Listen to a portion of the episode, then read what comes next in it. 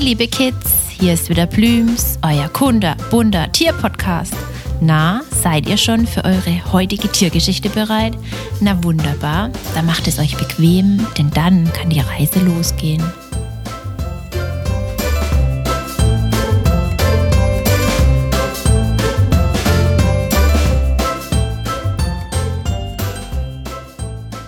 Heute erzählt euch Plübs etwas über einen weiteren Einwanderer bei uns in Deutschland, der seine eigentliche Heimat in Mittelasien hat.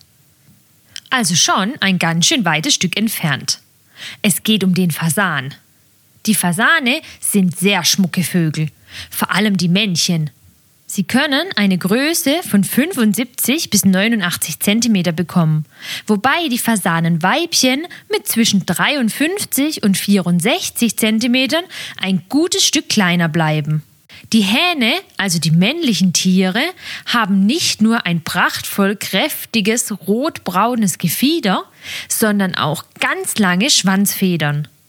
Und mit lange meinen wir wirklich lang und zwar bis zu 60 Zentimeter, also über einen halben Meter lang. Das heißt, oft sind sie länger, wie der Fasan groß ist. Zusätzlich sind sie noch schwarz gestreift. Zu den tollen Schwanzfedern sind die Tiere auch noch sehr auffällig am Hals und am Kopf. Während der Hals in einem glänzenden dunkelgrün bis dunkelblau gefiedert ist und am Hinterkopf ein Teil längere Federn nach hinten wegstehen und die sogenannten Federohren bilden, sind die Kopfseiten ganz nackig und in einem richtig kräftigen Knallrot gefärbt. Darin haben die Männchen Schwellkörper, um die Damen zu beeindrucken. Das könnt ihr euch etwa so vorstellen, wie wenn ihr in euren Backen kleine Luftballone hättet, die ihr aufblasen und auch wieder ablassen könnt, wie ihr Lust habt. Nur, dass die bei den Fasanen ausschließlich in der Zeit der Partnersuche zum Einsatz kommen. Zu den kunterbunten Herren gesellen sich die sehr unauffälligen Damen. Außer dass sie, wie gesagt, deutlich kleiner sind, sind ihre Federn auch deutlich dezenter in einem bräunlichen Ton mit dem sie sich vor Feinden wie dem Fuchs oder dem Marder sehr gut tarnen können.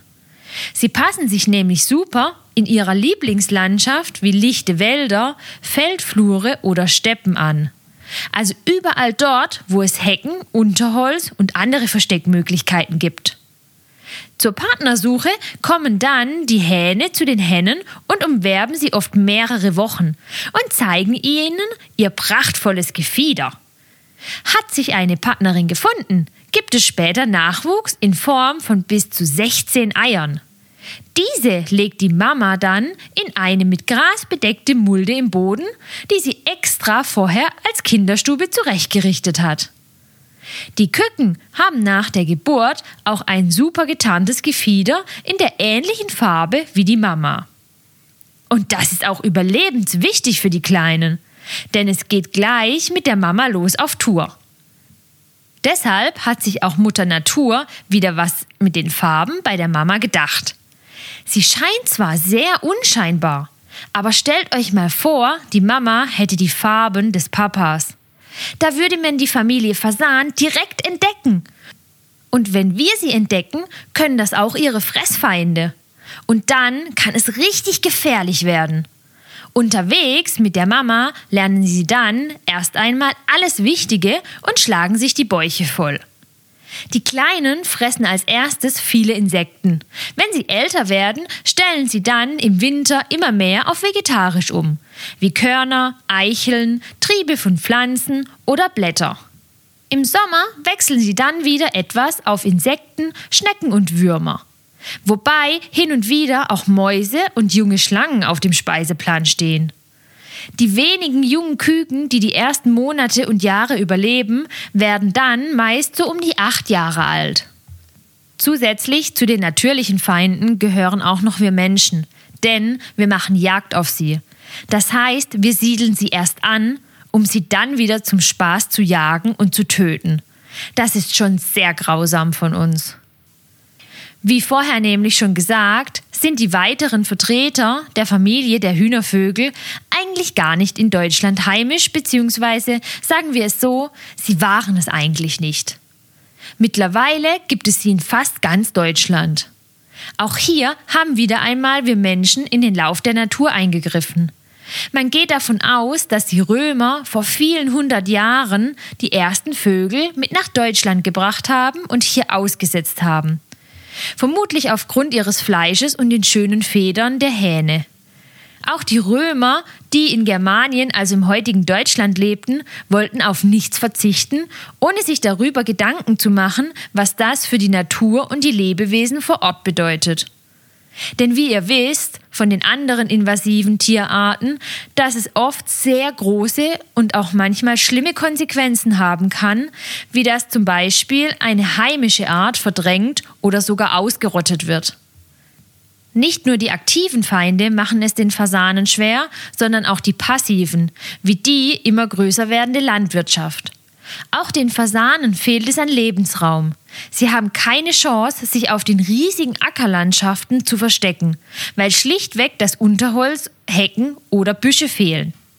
Deshalb sind kleine Felder mit Landstreifen dazwischen so wichtig und wie ihr schon gelernt habt, nicht nur für die Fasane. Fasane sind am meisten auf dem Boden unterwegs. Bei Gefahr oder zum Aufsuchen ihres Schlafplatzes in den Bäumen können sie aber auch fliegen, auch wenn das nicht so gekonnt aussieht. Die Fasane können sogar, wenn es sein muss und sie in Sumpfgebieten leben, auch mal streckenweise schwimmen. Und wie viele Vögel liebt es auch der Fasan, in Mulden in der Erde richtige Sandbäder in der Mittagszeit zu nehmen und sich damit etwas zu reinigen. Ihr seht, wie facettenreich unsere Zuwanderer, die Fasane, sind. Vielleicht entdeckt ihr ja mal einen, aber vermutlich dann eher den auffälligen Fasanenhahn und nicht die Versteck- und Tarnmeisterin, die Henne. Fasane sind aber nicht die einzigen Lebewesen bei uns auf der Erde, von denen es etwas zu lernen gibt.